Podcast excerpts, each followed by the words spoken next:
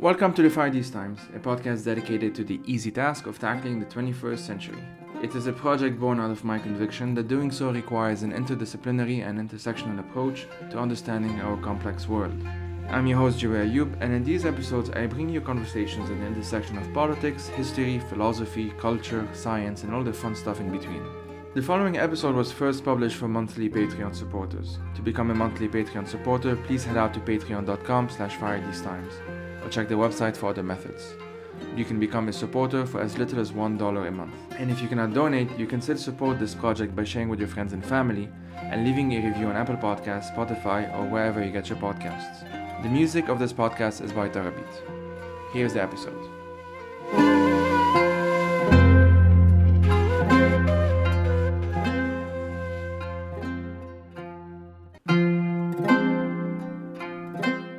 Hey everyone. So this is another special episode with Sumaya Awad and Shireen Akram-Boshar. Sumaya is the co-editor of the book Palestine: A Socialist Introduction, and Shireen contributed a chapter to that same book. As we were talking, the ceasefire was announced between Hamas and Israel, which means that by the time that you're probably going to listen to this, a ceasefire would have been established, hopefully, you know, lasting for as long as possible. We discussed a number of things. I won't spend too much time summarizing. We first started discussing our relationship to Palestine, the three of us. We of course contextualized a bit of the recent waves of violence, but we ended up just having kind of a general conversation, you know, mixing the political and the personal, as I sometimes like to do on this podcast, discussing the importance of intersectionality, linking up with Black Lives Matter and, you know, the anti-colonial struggles of indigenous peoples around the world, linking up to the struggles of the Arab Spring, the Syrian revolution, the Bahraini revolution, the Egyptian revolution. We mostly focus on the Syrian one, you know, and various other topics that, as I said, I won't get into too much now. So yeah, that's it for me. I won't say too much. Enjoy this episode. I hope you find it informative, and take care, everyone. Thank you both for agreeing to do this on such short notice. I know we had an episode planned to talk about your book, Palestine: A Socialist Introduction. Feel free to reference it as well, as much as you want. But I wanted us to have this kind of a reaction episode in some ways, as I think there's some value in also simply talking without necessarily being more prepared, you know, if that makes sense. So, okay, let's just start with some basic introductions, if that's okay. Yeah, so Maya, maybe you can start. Great, yeah, thanks for having me on. So my name is Sumaya Awad, and I am Palestinian. I was actually born and raised in Jordan. My grandfather is from Jerusalem, and in 1948, his family was forced out, and they went to Beirut because he had an uncle there.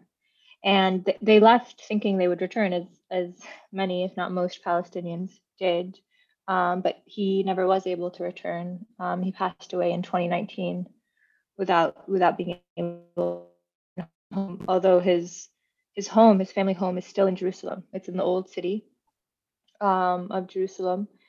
And so I, you know, grew up with Palestine being very central to who I am, my upbringing, and my grandfather was very, very political. And yeah. That's the short of it. Right now, I'm based in New York City. As Joey mentioned, I'm the co-editor of a book that was released in December 2020, Palestine: A Socialist Introduction. You should get a copy if you don't have one. And I'm the director of strategy at the Adala Justice Project, which is a U.S.-based advocacy and organizing organization. Thanks, Joey and Sumaya. My name is Shireen Akram-Boshar. I'm a Boston-based activist and socialist and a longtime Palestine solidarity activist. While I'm not Palestinian, I also grew up in a very pro-Palestine and anti-imperialist household. My parents were very active on Palestine, although they're Lebanese American and Pakistani. So I actually spent time in Palestine as a child and in East Jerusalem for a summer when I was about 5, and then for a year when I was in first grade. And I think, you know, living there as a child completely shaped my politics, you know, going forward, since I remember at 5 years old seeing people get shot in El Khalil and Hebron and at checkpoints, and then I had to go through a checkpoint every day to go to school in first grade, which was very stressful for me as a child. And, you know, I remember my dad, who's Lebanese American, when he tried to visit us one time, he was interrogated for 7 hours when he was trying to get through Israel, basically. And at the same time, I was like completely embraced by the Palestinian community around us and that we lived with at the time. Yeah. All right. Thank you both for this. Also, maybe for the sake of having this episode being self-containing, I will say that, I mean, I'm from Lebanon. My grandfather was from Haifa. He passed away last year. And he, like Sumaya's grandfather, also was someone who thought the exile would be temporary. What ended up happening is that in the late 40s, right after the Nakba, he made his way to Zahle in Lebanon, in the Bekaa, and then for one reason or another, which we're not entirely sure why yet, he then migrated more west with my grandmother, who they both met in Palestine. She's Italian. And grew up then spent the remaining part of their lives in Mount Lebanon, where I grew up. And for me, the Palestinian cause was both something that, because I didn't actually know my grandfather's heritage up until about a decade ago, more or less. Mm. So the Palestinian cause is something that I learned independently, let's put it that way. And then I discovered that I had an actual direct connection to. Which created all sorts of mixed feelings and obviously contradictions in a number of things that maybe we'll get into. But yeah, so I just wanted to put that as well. Yeah, I wanted to ask you about your relationship to Palestine. You sort of already did. I'm kind of, this is going to be a difficult question off the start already. But given that we're recording this specifically on May 20th, 2021, obviously, and things are still very much still developing on the ground. What are some of your thoughts on what's been happening, especially recently? I can start. So, like you said, things are just unfolding by the minute. So I think what triggered what we've seen unfold in the last few weeks and what is still unfolding was the protests in Sheikh Jarrah. Palestinians in Sheikh Jarrah, this very small neighborhood in Jerusalem, in occupied Jerusalem, protesting the ethnic cleansing campaign that Israel's armed forces and settler organizations, many of them who are actually have headquarters here in the United States, some in New York, where I am right now, trying to force the Palestinian families out and to give their homes to these settlers. And there's been so many videos circulating of the violence and the dehumanization that these settlers represent, and how many of them have American accents, right? Like, they're very new to this land. And yet they're taking over the homes of Palestinians that have been there for centuries. And so in Sheikh Jarrah, the protest against the Judaization of Jerusalem ended up triggering much larger protests in Jerusalem at Al-Aqsa. And this was all happening in the last 10 days of Ramadan, which is already a very important, and in years past also there have always been protests in those last 10 days because Israeli forces prevent Palestinians from going to Al-Aqsa to pray and to worship. And so the Sheikh Jarrah protests made international news. One, I think, important to point out because of the brutality of the Israeli police against these unarmed, just Palestinians in their neighborhood, at their homes, we saw photos and videos of settlers forcing themselves into these homes, throwing grenades, having these like AR-51s strapped onto their backs, just walking around these streets, harassing and assaulting Palestinians. And I think that there's definitely, and maybe we can talk about this later, but there's definitely a connection between seeing that and the police brutality in Sheikh Jarrah and connecting it to the police brutality and the protests we saw here just last summer. Mm-hmm. But then that spread into the Al-Aqsa protests, and Israeli forces forced themselves into Al-Aqsa mosque while people were praying at night. Opened fire on them, live ammunition was used, grenades, and I think all of this sparked a much larger awakening in Palestine, and importantly, not just in Jerusalem and not just in the West Bank, but also Palestinians living in 48 who rose up as well and protested in solidarity and against what they've been facing, both police brutality, the occupation of their land, and of course the connection to Gaza. And that's when Gaza, Hamas intervened, and It was sort of this resistance that was from the river to the sea, as we've always chanted for decades, but it was happening right before our eyes. We were Palestinians from Gaza, from 48, from the West Bank, from Jerusalem, were all rising together against the colonization of their lands, and with one common goal and this occupation and this settler colonial project. Mm-hmm. And then I think another really important thing to point out is how that spilled over to the diaspora, right? To Jordan, to Lebanon, to Syria, and then beyond that. So you had Jordanians first protesting at the Israeli embassy, which isn't new. This happens almost every Ramadan when Israeli forces attack Al-Aqsa. But what was different is, hundreds, if not thousands of Jordanians that went to the border with Palestine, mm-hmm. The infamous Allenby Bridge border, and protested there. And we're chanting, open the borders to these rows of armed Jordanian military officers. And some of them actually managed to push their way through, although very quickly were forced back. And in Lebanon as well, mm-hmm. Although there, one of the protesters was shot and killed. And I think that showing this, there's these protests of return. I mean, all of these are Palestinians, right? That Jordan's population is majority Palestinians that were forced out in 1948 or earlier or after, wanting to return home and to defend their land. And many have pointed out on Twitter and elsewhere that the last time there was this show of unification was in 1947, where you had Palestinians across the board together as a unified whole, fighting to get their land back. I'll stop there. Yeah, I mean, thanks, Sumaya. You really laid everything out there. I guess I'll just comment a little bit on a few things that have been taking place. I mean, I think it's really such a different moment right now because, on the one hand, you're seeing the massive, completely unleashed violence of the colonizer, where the Israeli police and the government and military and armed settlers and so on are all working together to escalate, the ethnic cleansing project. And they're carrying out lynchings of Palestinians in cities like Haifa and Lid, and, carrying out the worst bombardment of Gaza that's ever been seen before. So on the one hand, it's a horrifying and absolutely terrifying moment.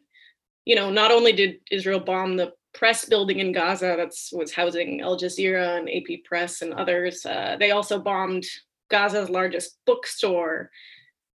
They bombed the homes of three of Gaza's most prominent doctors and the road to Gaza's main hospital. And obviously we can't forget that it's during the COVID pandemic, which has also, pre-existing medical apartheid.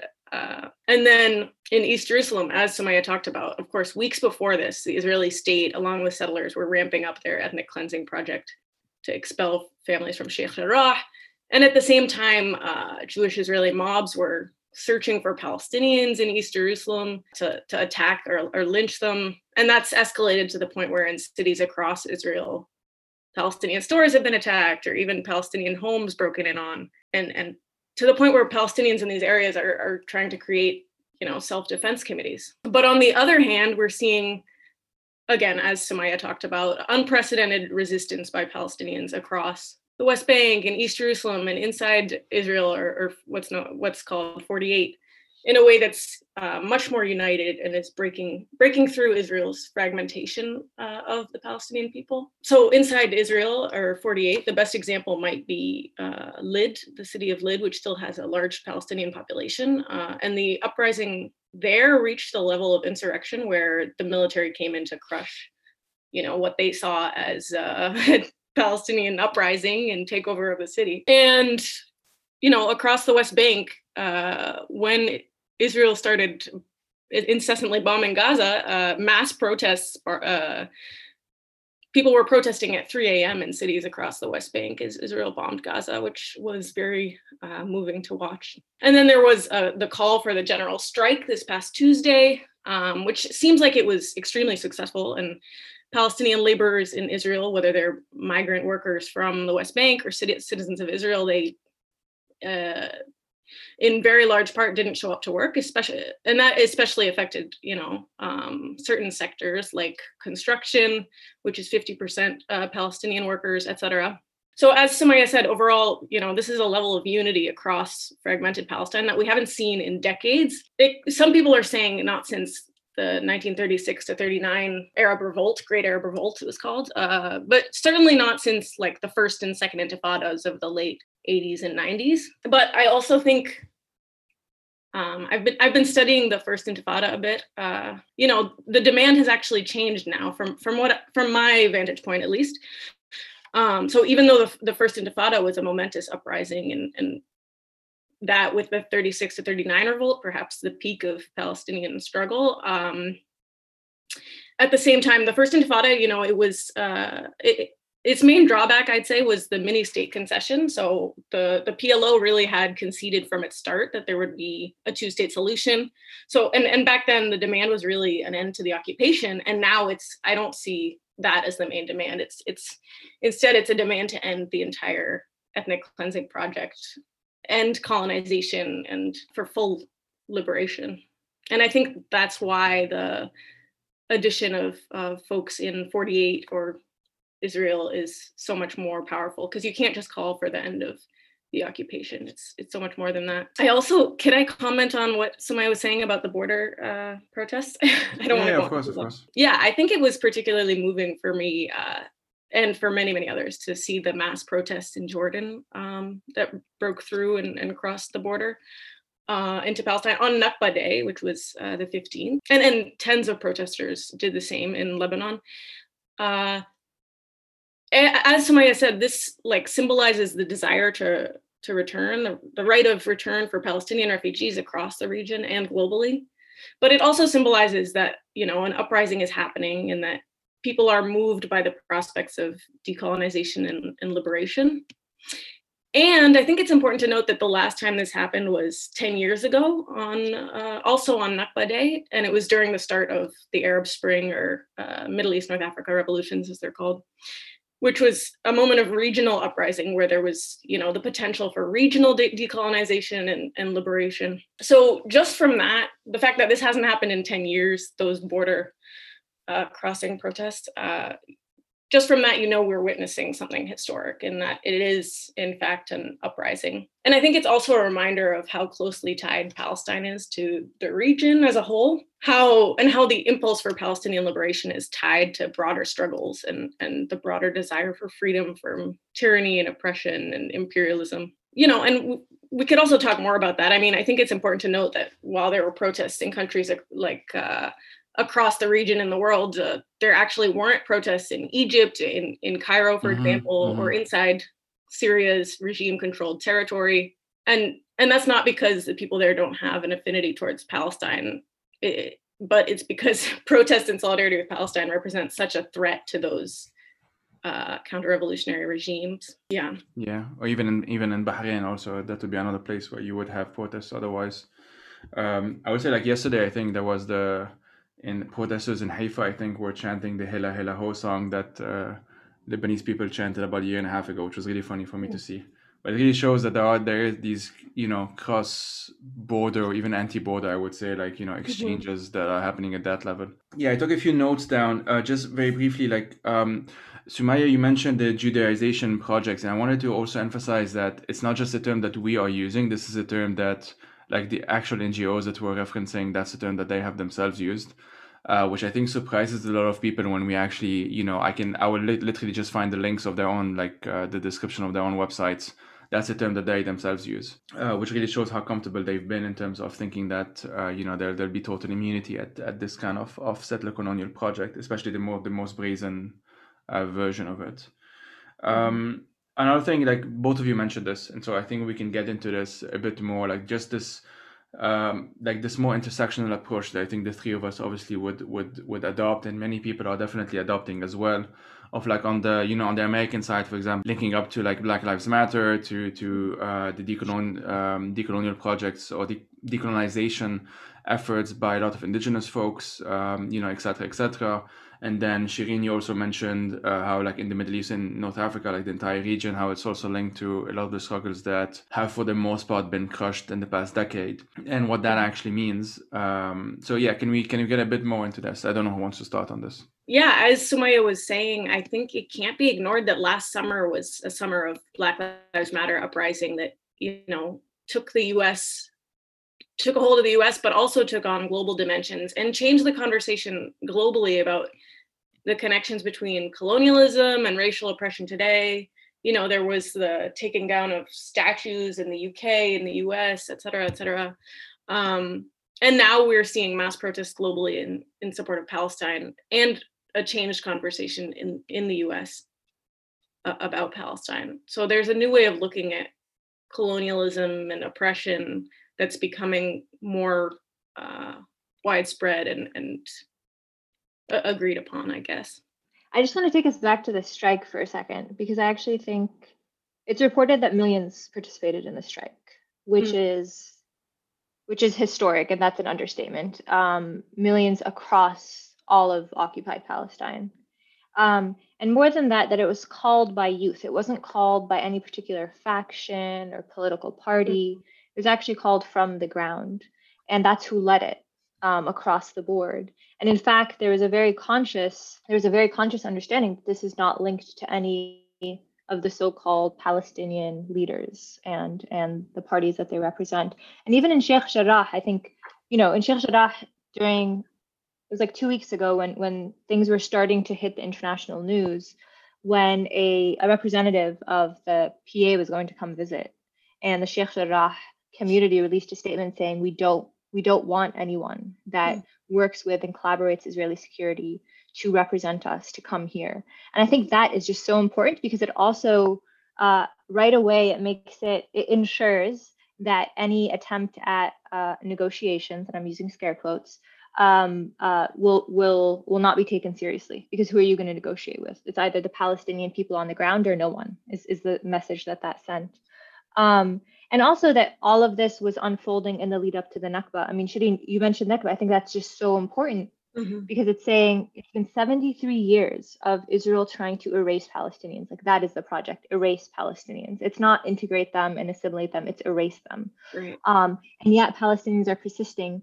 And in fact are insisting that we're all Palestinians from the river to the sea and in the diaspora. And the strike manifesto that was put out, the statement, it actually really emphasized that the Palestinians in the diaspora are just as Palestinians in occupied Palestine, which I also think is really important. What was your question, Joey? I forgot. Intersectionality of the struggles, I think. Yeah. I mean, you've been answering it anyway. I will mention, like, just to take us a bit forward. Like, just it happened, you know, in 2014, of course, there were the Ferguson protests that were happening at the same time as the war in Gaza. And that definitely led a lot of Palestinians and, you know, African-American activists and just allies all around to link these things up in a more concrete ways. And I remember this very, like, Mariam Barghouti, a good friend of mine, like, she was sharing tactics, you know, of what to do on the streets, and other people were doing the same thing.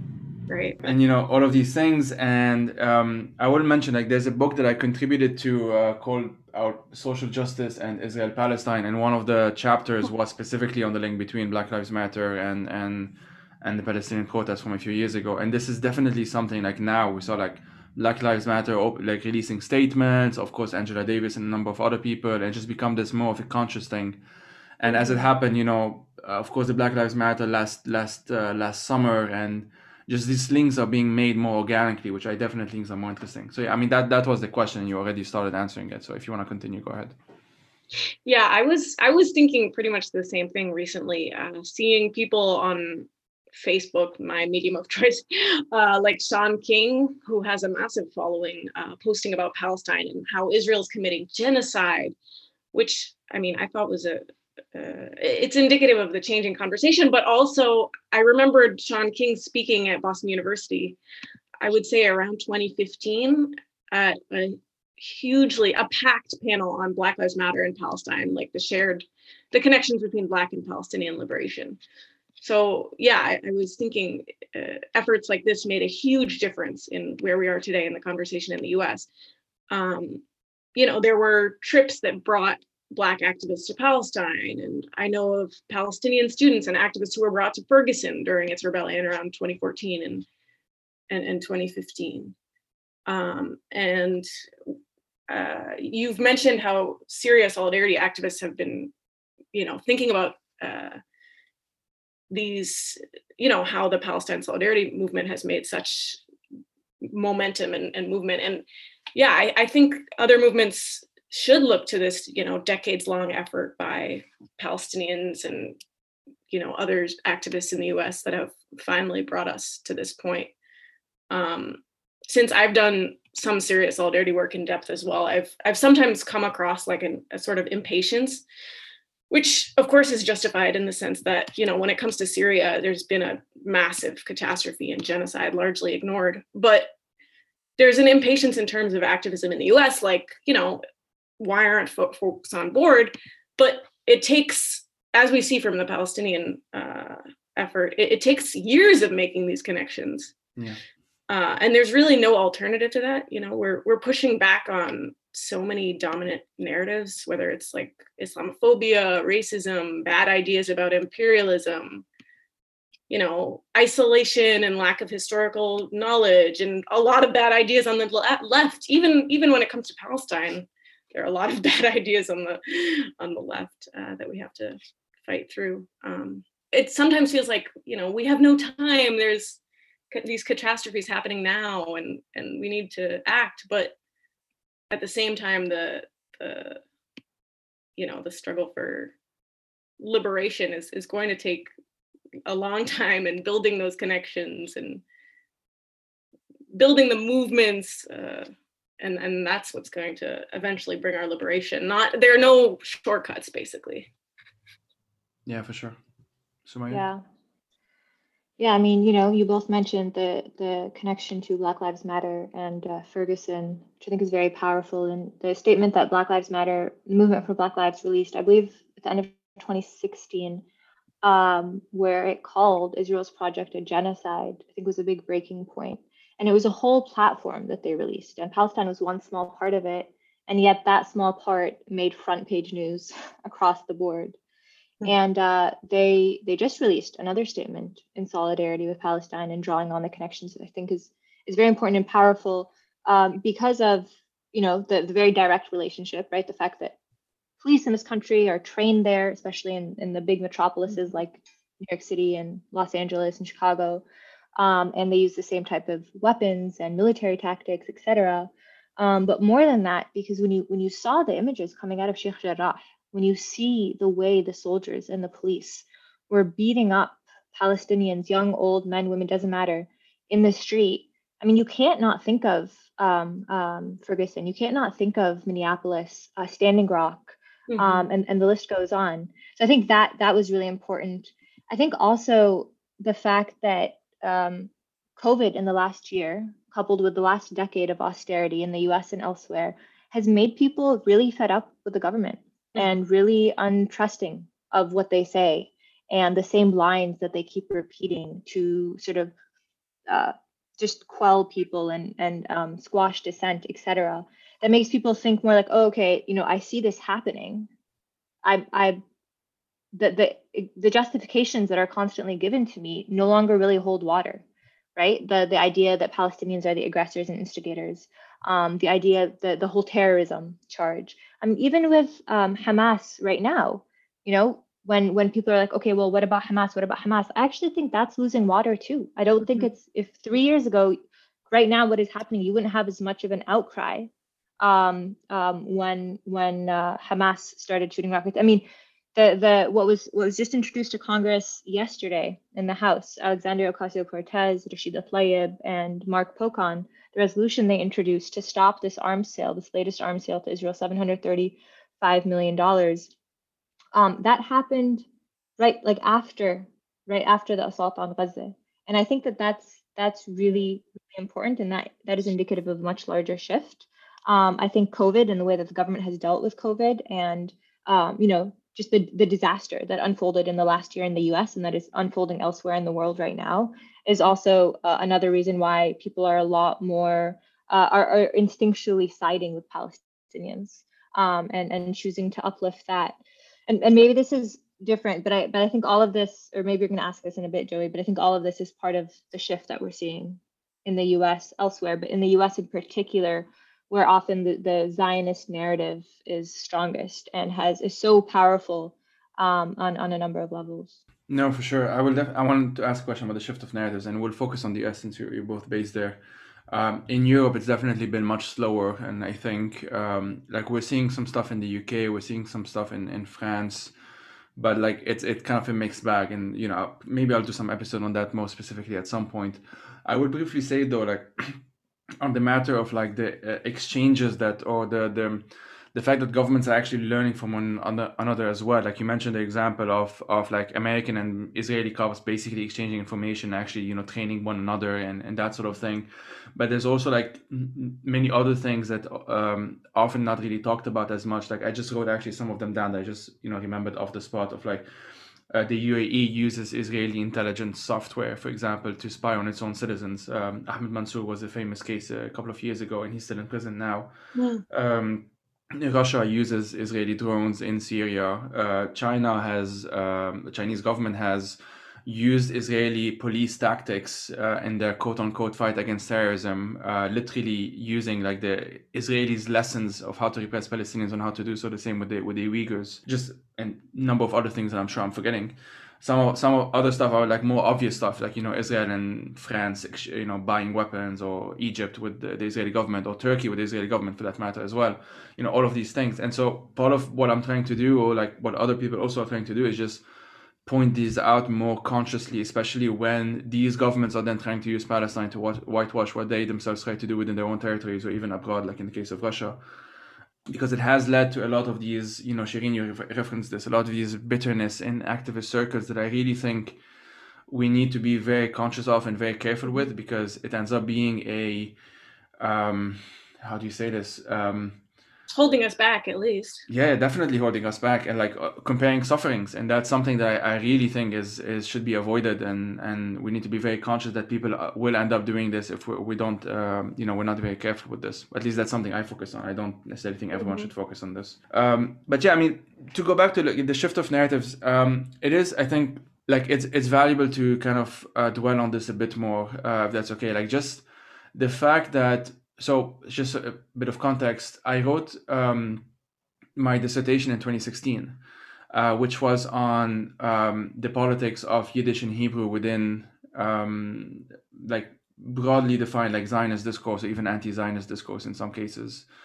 And at the time, of course, the elections were happening in the US. And it just so happened that, I mean, pretty much the only major Jewish candidate, Bernie Sanders, was also the only one who didn't go to AIPAC. And I remember this being a massive, massive thing at the time, like just something that everyone was talking about and everything. And of course, like, I mean, you know, lots of critiques towards Bernie as well, but this is something that was definitely significant. And since then, we just saw, you know, from Jewish Voice for Peace to If Not Now to other groups that I'm definitely not remembering right now, and this more conscious rejection of the Israeli state's attempt to essentially say that it is the state of all Jews, and just having like this conscious, just that, I'm kind of repeating myself, and how this actually intersected at the same time with the, you know, Ferguson protest first, and then with Black Lives Matter more broadly, and how this ended up being like, I'm hearing a lot of statements by like Jewish Americans referencing Black Lives Matter in condemning the Israeli government's actions. And I think that's really, really powerful. So can we dwell on this a bit more? Like what can you tell us from your sides of what you've been seeing? I can start. I mean, I think one of the things you alluded to this, Joey, right now is there's a break with Zionism. There's a major break with Zionism that's unfolding in the United States and just growing and growing. And I think that's massive, because right away, what that does is it undercuts the argument that standing in solidarity with Palestinians, that supporting Palestinian rights, that demanding an end to occupation, to settler colonialism, means you're anti-Semitic. It destroys that argument completely. And more groups have adopted anti-Zionism. So Jewish Voice for Peace in 2017 officially adopted it. Other large groups are right now in conversation about coming out publicly against Zionism. But I think that's really important, because it also means that when elected officials, when celebrities, when other political figures with a lot of following want to speak out in solidarity, they know that they can fall back on the fact that actually it's not all Jewish people that are Zionists. Actually, in fact, many are saying they're anti-Zionist, that Israel doesn't get to speak on behalf of all Jewish people. So I think that's one of the biggest shifts in the US, in the Jewish community.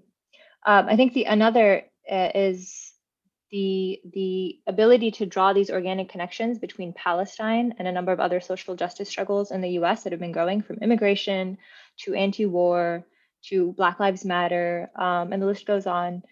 Climate crisis, for example, climate justice work, has also made Palestine increasingly in the mainstream and less of a fringe issue, because it's tied with all of these. And of course, this has everything to do with decades and decades of Palestine activists insisting on this work, despite facing deportations, despite facing, losing their jobs, etc.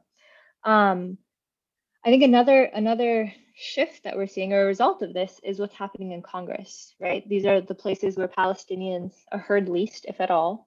And yet what we saw last Thursday was multiple members of Congress on the floor, meaning everything they say is put into the congressional record, speaking up for Palestine, and not like hollow slogans about Palestinian rights, but actually much further than that, right? Like Rashida Tlaib talking about her family under occupation.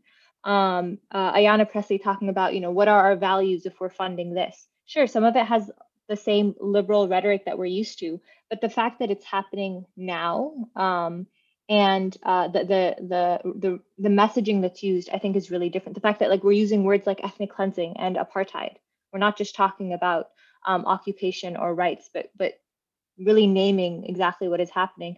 And to be honest, I think one of the most powerful speeches from the one in Congress was Alexandria Ocasio-Cortez's, because it directly connects what's happening in Palestine to US imperialism. And I think that's one of the arguments we have really been trying to push in the Palestine rights movement.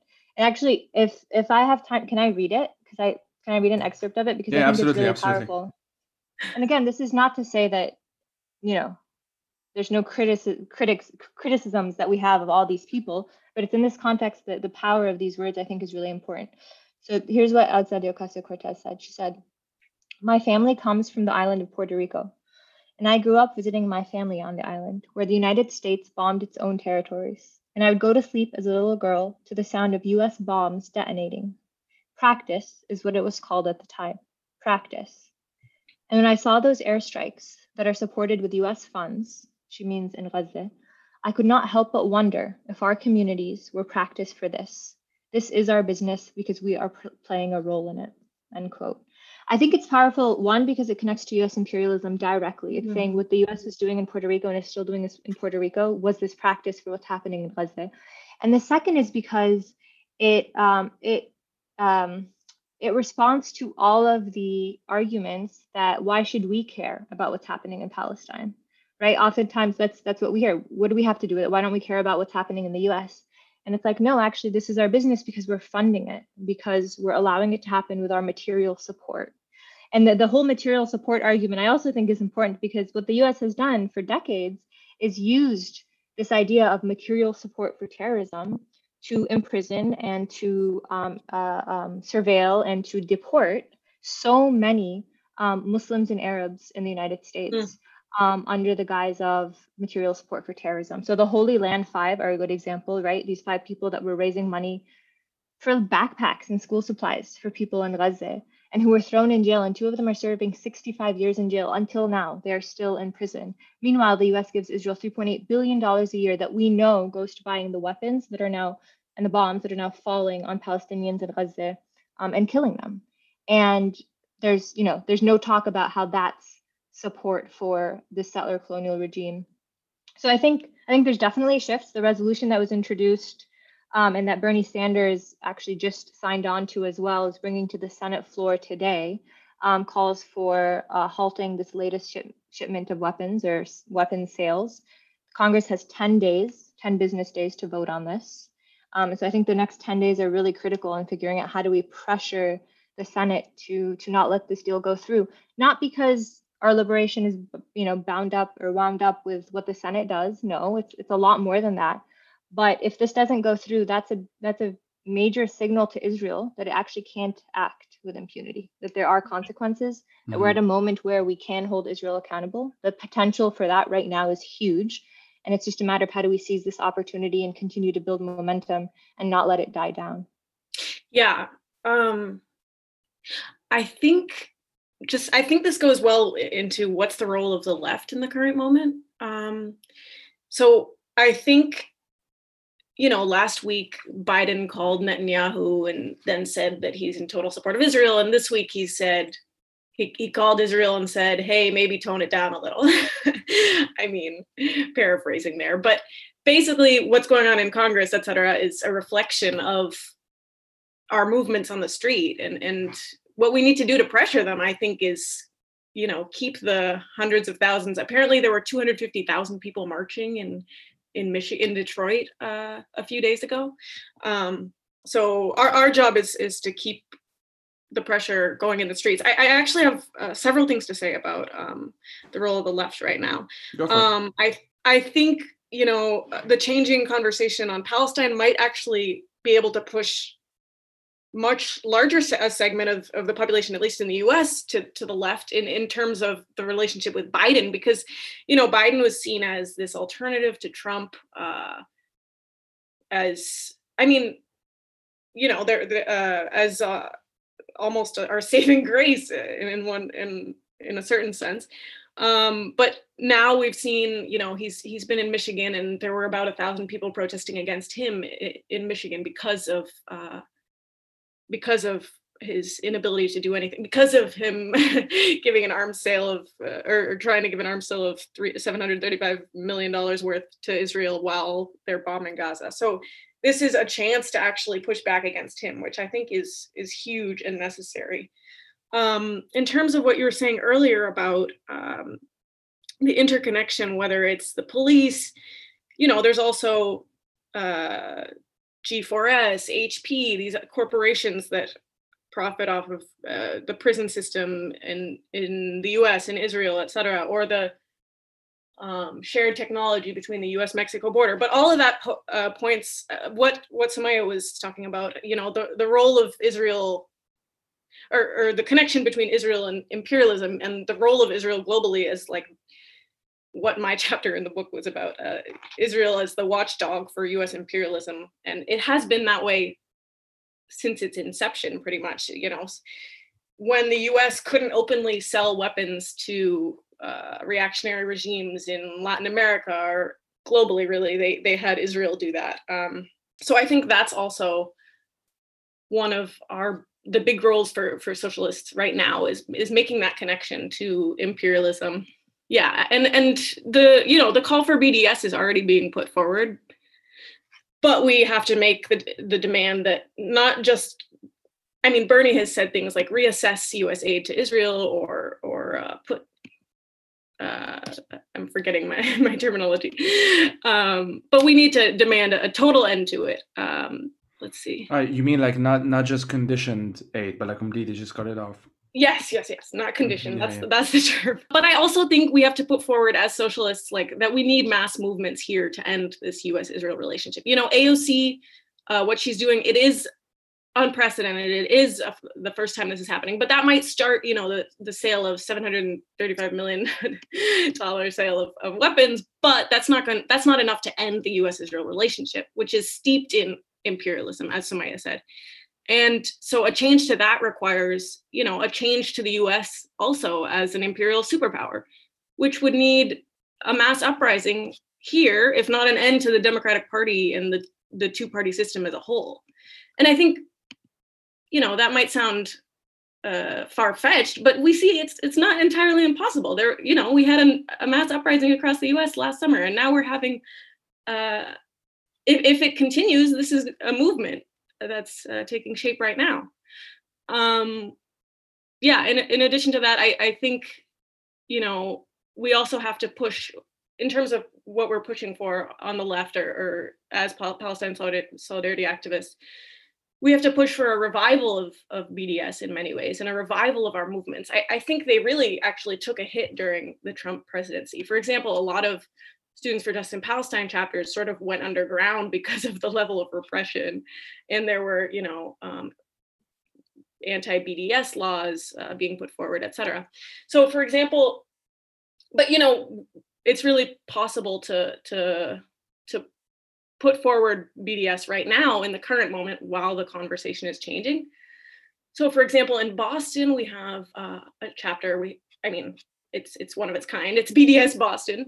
And for 3 years, the group fought for Cambridge City Council to put forward a resolution to cut ties with Hewlett Packard because they provide technology for the Israeli military. And that came under horrific backlash in around 2018 or 19. But in the past week, a DSA council person actually brought the resolution back. So it's back on the table because of Israel's latest bombardment of Gaza and because of the conversation changing right now and the attention on Israel's crimes right now. So we have to see what will happen with this particular resolution, but I think it shows that, you know, there's an opening to actual on the ground efforts to put BDS into practice. But you might be surprised to know that BDS Boston is one of the only BDS campaigns or chapters in the entire US. So there's massive, you know, support for it, but conversation alone basically is what I'm trying to say. Conversation alone is not enough. The BDS movement in the US is actually much weaker than in Europe or other parts of the world in terms of actual divestment and cutting ties. I could say more. As socialists, you know, we also have to make, you know, the argument we make in the book that Sumaya co-edited and I contributed to is the understanding of Palestinian liberation as, you know, tied to the regional liberation, tied to an understanding of imperialism as, you know, not just US imperialism, but the way that the current stage of imperialism globally, I guess you would say. I don't know if you want to talk more about the left. It's interesting being at protests right now because, you know, being in the DSA, but for example, in Boston, we're managing to bring more and more DSA folks out to these protests. So and DSA is the Democratic Socialists of America, for those who don't know. Yes. And it's sort of an effort to reorient DSA because DSA can often be focused on the electoral aspect or who are we going to get into office that's a socialist. But now we're saying, you know, we need people on the street to show that we support Palestine and to be part of this movement. So that's an argument we're making. And at the same time, you see other socialist groups like, I was very frustrated seeing groups like Socialist Alternative, who have the analysis that we push back against in the book with a chapter about the Israeli working class.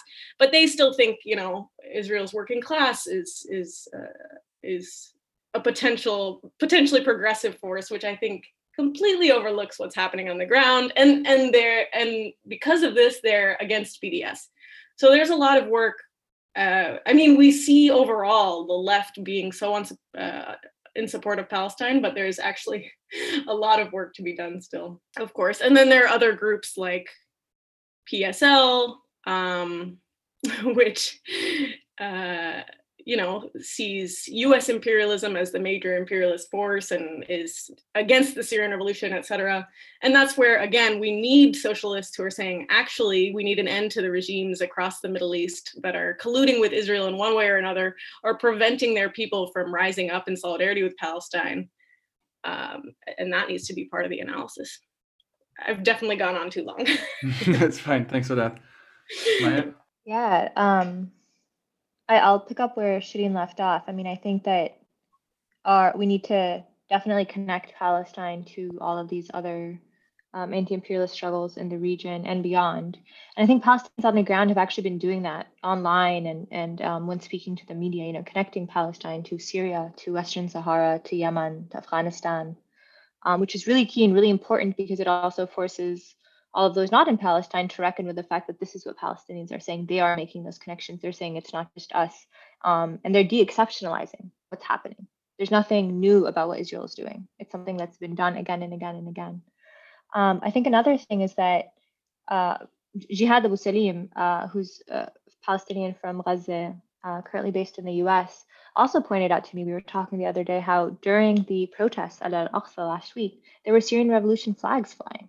You know, people were making the connection between Palestine and Syria. Mm-hmm. So this is not new. This is not something being imposed. This is something organic that people are calling for. I think that, you know, before talking about what we need to do, I want to preface it by saying that in the US, the attacks on the Palestine movement, on Palestine solidarity, are very vicious, more so than in other places. They not only exist on the ground, so like in campuses and within organizations and communities, but they actually exist on the federal level. So there are over 200 laws right now attempting to criminalize Palestine advocacy. 23% of them have passed. And there's new laws that are expected to go into to be introduced this year that would actually, in some states, would have any sort of criticism of Israel and Zionism be considered not just hate speech, but potentially a hate crime. And that's a federal offense. And this is just a simple statement like Israel is an apartheid state could be considered a hate crime. And there's no reason to think that these are just going to disappear because the movement is growing. Because what we're seeing is that, sure, the movement is growing. There's more people, more and more celebrities and elected officials are speaking out publicly.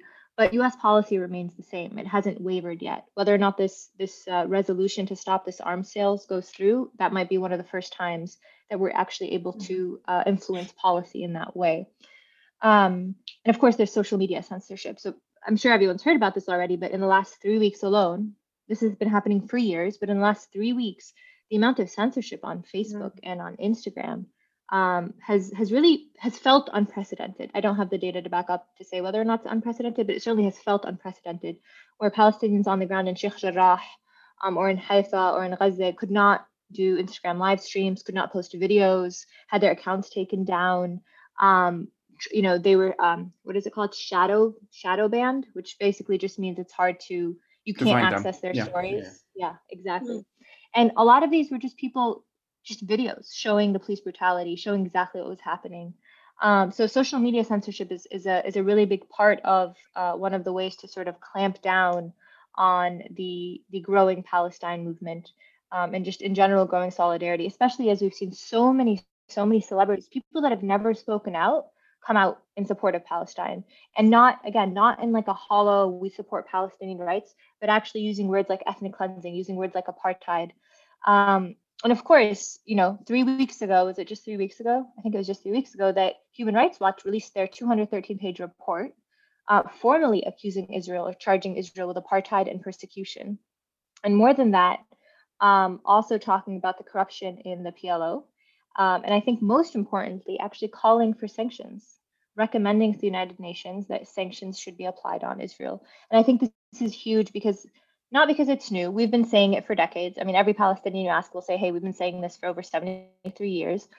But because it gives us more, to fall back on, right? More evidence. The more we say this, the more people are saying this from different directions, the more likely we're going to be able to hold Israel accountable. So the left in the US, yes. I think that there's so much opportunity and potential right now for a lot of the reasons Shireen laid out. You know, there's an actual left in the United States right now, which there hadn't been for many decades. It's still small, but it exists and it's growing. And I think Democratic Socialists of America is a big part of that. It's around 90,000 right now and still growing. And the majority of those members joined in the last 2 to 3 years.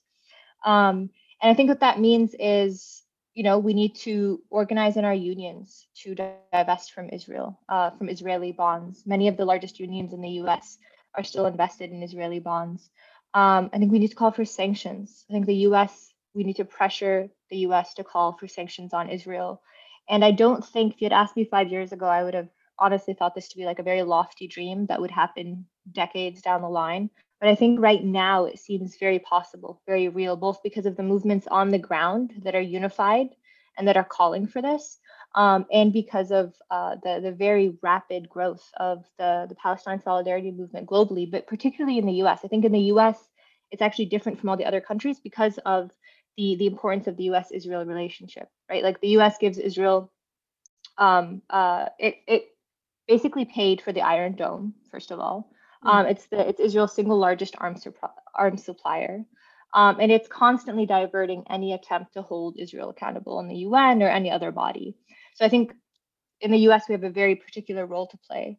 So sanctions. I think another thing is BDS, the B and the D part, the boycott and divestments on campuses, in workplaces, etc. is really, really key. And I think all of this plays into, you know, how we influence policy directly.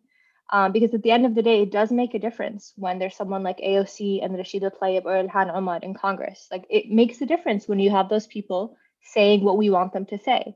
And they don't say it overnight. They say it after, you know, a lot of conversations and pressure and people organizing on the ground. But it makes a very big difference. And you know, the photo that came out, was it Friday or Saturday, of Rashida Tlaib confronting Joe Biden on the tarmac in Michigan. I mean, this is a US member of Congress confronting the president on the tarmac saying, stop supplying the arms that are killing my family. These are historic, I think, on so many levels. And I think it's important to point that out and think about how do we grow that and sort of make the most out of that. And then I think the other thing that I'll say is, in the US in particular, is really growing the anti-Zionist movement and thinking about how we use that terminology to build for what Palestinians are calling for. Not, you know, it's not just apartheid, it's ethnic cleansing. It's not just apartheid, it's settler colonialism, and calling for full decolonization, not just part, and really cutting back against the fragmentation, the abstract and geographic fragmentation that Israel is using to control Palestinians and entrench its project. I guess, yeah, I think there's a lot of potential for the left, but I think it's a question of how quickly can we organize to use this moment, because we're not going to have it for very much longer. We all know that it's usually when a ceasefire is called, things die down and go back to the status quo, which for Palestinians is just the everyday brutality of occupation. And so it's a question of how do we use this right now to really push for calls for sanction, for BDS, etc. Yeah, I will just briefly say, so a number of things. A, you mentioned also the climate movement. I forgot to mention it before. I was happily surprised to see that the Fridays for Future coalition has basically put out a statement, essentially saying that they support Palestine against ethnic cleansing and all of that, which I was really happy to see. And they actually problematizes themselves, like even asking the question in advance, like, why is the climate group talking about Palestine? They attempted to answer it. And I think that that's a very important conversation to have, especially in the context of Israel's whole, myth of greening the desert and all of that. I think that's a really important thing. I'll definitely have an episode specifically on that. On the apartheid question, Human Rights Watch's report is, of course, very important. It followed, B'Tselem said that a few years ago, and other groups across the world has said this before. And, of course, Palestinian groups have been saying it for a longer time. But Human Rights Watch saying it has, of course, its impact. Last Sunday, I spoke with a friend of mine who's Maya on this podcast, who is South African, and she's also Jewish. And she managed to, I think, elaborate in very specific ways how the comparison to apartheid, basically its limitations. So yes, it is absolutely apartheid, but as you also said, Sumaya, it is also more than that. And there are very, all comparison, no comparison is ever perfect, of course. It is useful in as much as, given that there is the crime of apartheid and persecution, as Human Rights said, which is a very specific legal crime, then that is, something that can be campaigned on, essentially, which is very important. But there's also the next steps to be taken, which I think Palestinians are, of course, very well tuned to, and Sumaya, you mentioned it right now, so I just wanted to add that as well. So we're winding down a bit, but I would like just maybe a few more thoughts on your sides in terms of if there's anything I may have missed to tackle, or if there's anything you wanted to expand upon a bit more before we sort of wrap up to get into the the book section of the episode. Sure.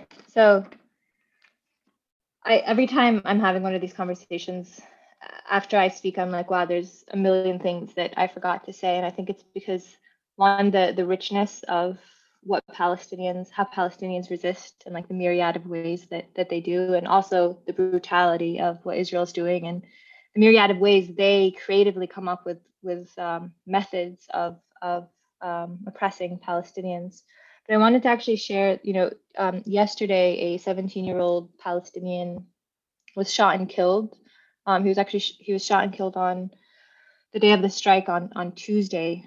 Sorry, he was shot on the day of the strike on Tuesday, and he succumbed to his wounds yesterday. He was 17 years old. His name is Muhammad Mahmoud Kiwan. And Palestinians in 48 organized a very large rally and demonstration in March for his funeral, which was today.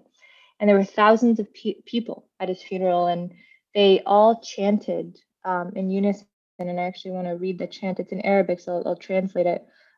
We were not born to live in degradation. We were born to live in freedom. And I think that is really emblematic of everything that Palestinians, from the river to the sea, from Gaza to the West Bank, Jerusalem, in 48, and in the diaspora, that is the root of our struggle, is that we want to live free. We just want to live, right? We just don't want to live every day just trying to survive to the next, but actually want to live in freedom. And I think that's the call that people all over the world right now are demanding as they suffer from COVID, as they suffer from austerity, and from settler colonialism in a number of different places. So I wanted to share that.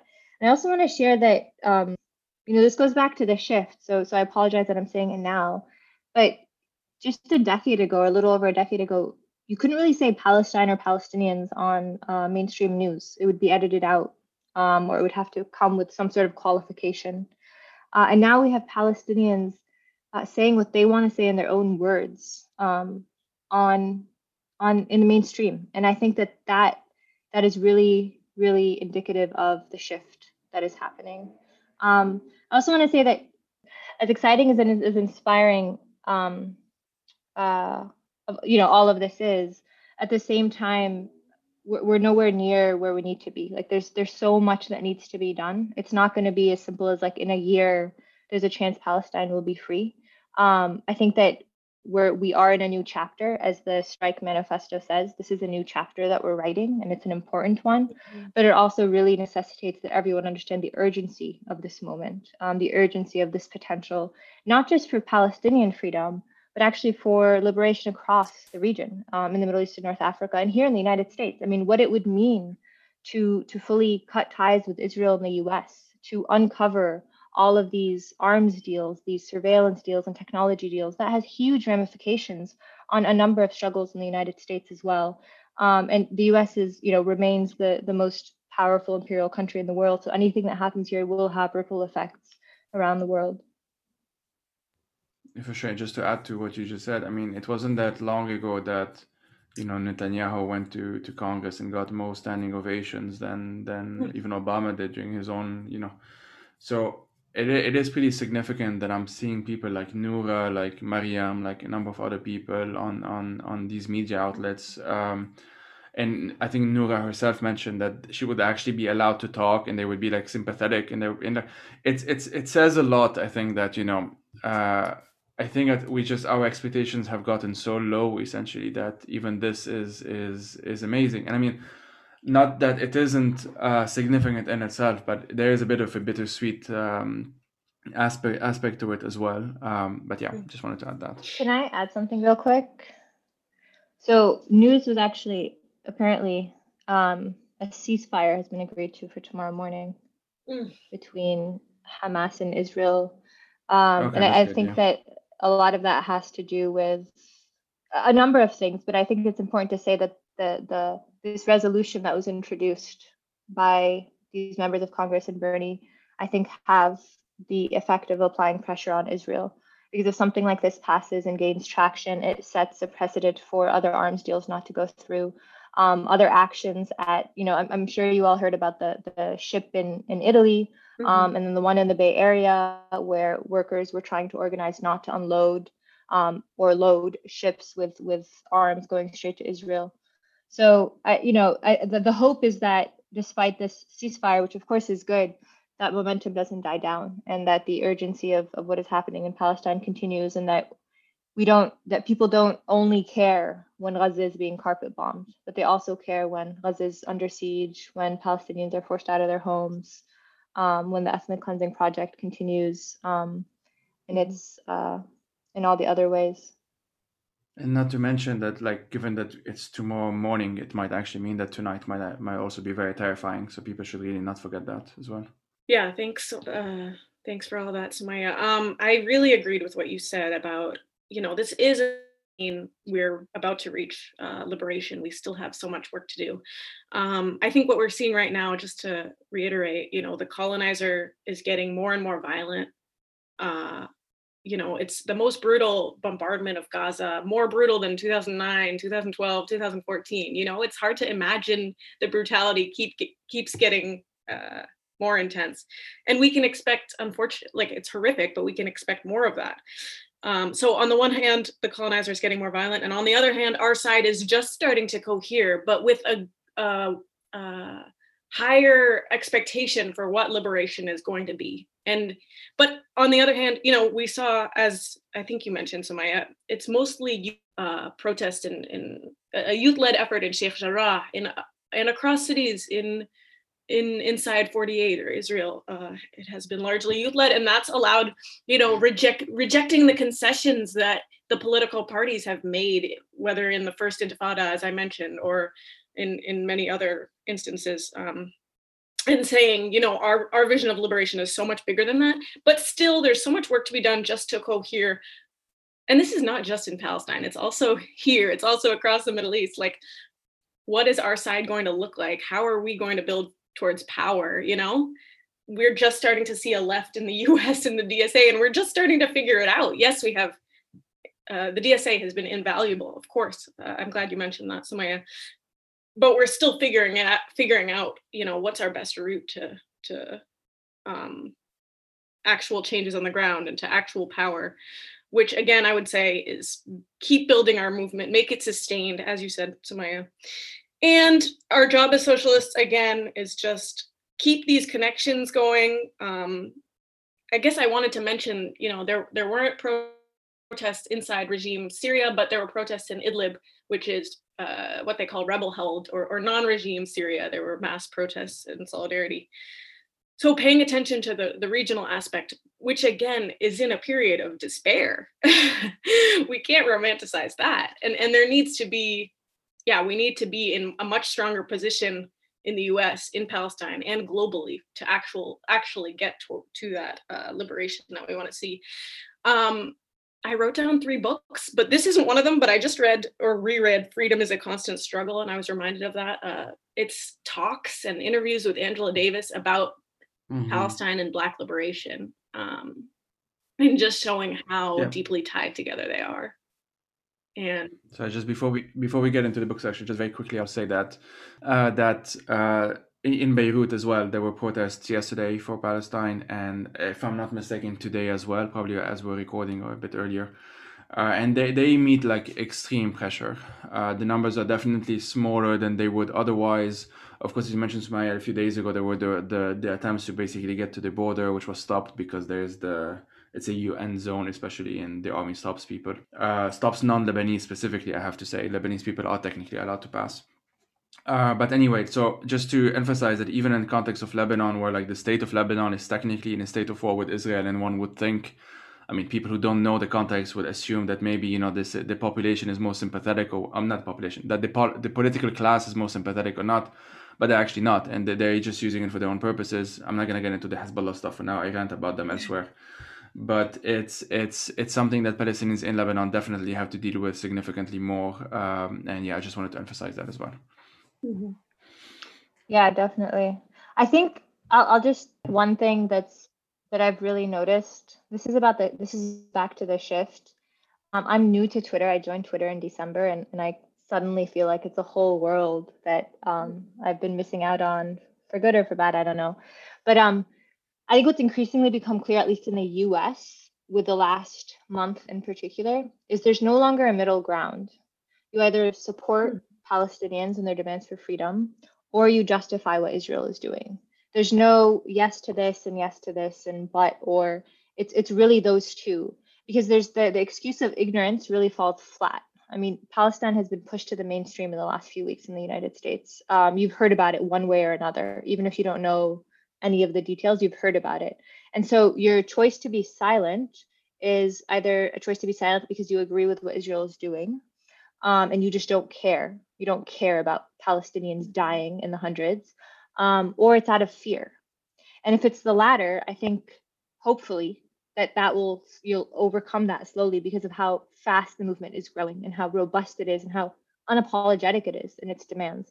But I think that's where we are in the US. It really is, you're with the oppressor or you're with the oppressed. There's no middle ground to navigate. Right. Yeah. I think, Mohammed al-Kurd, he's been one of the leaders in Sheikh Jarrah. He said very bluntly, you're either an unapologetic racist or you're with Palestinians.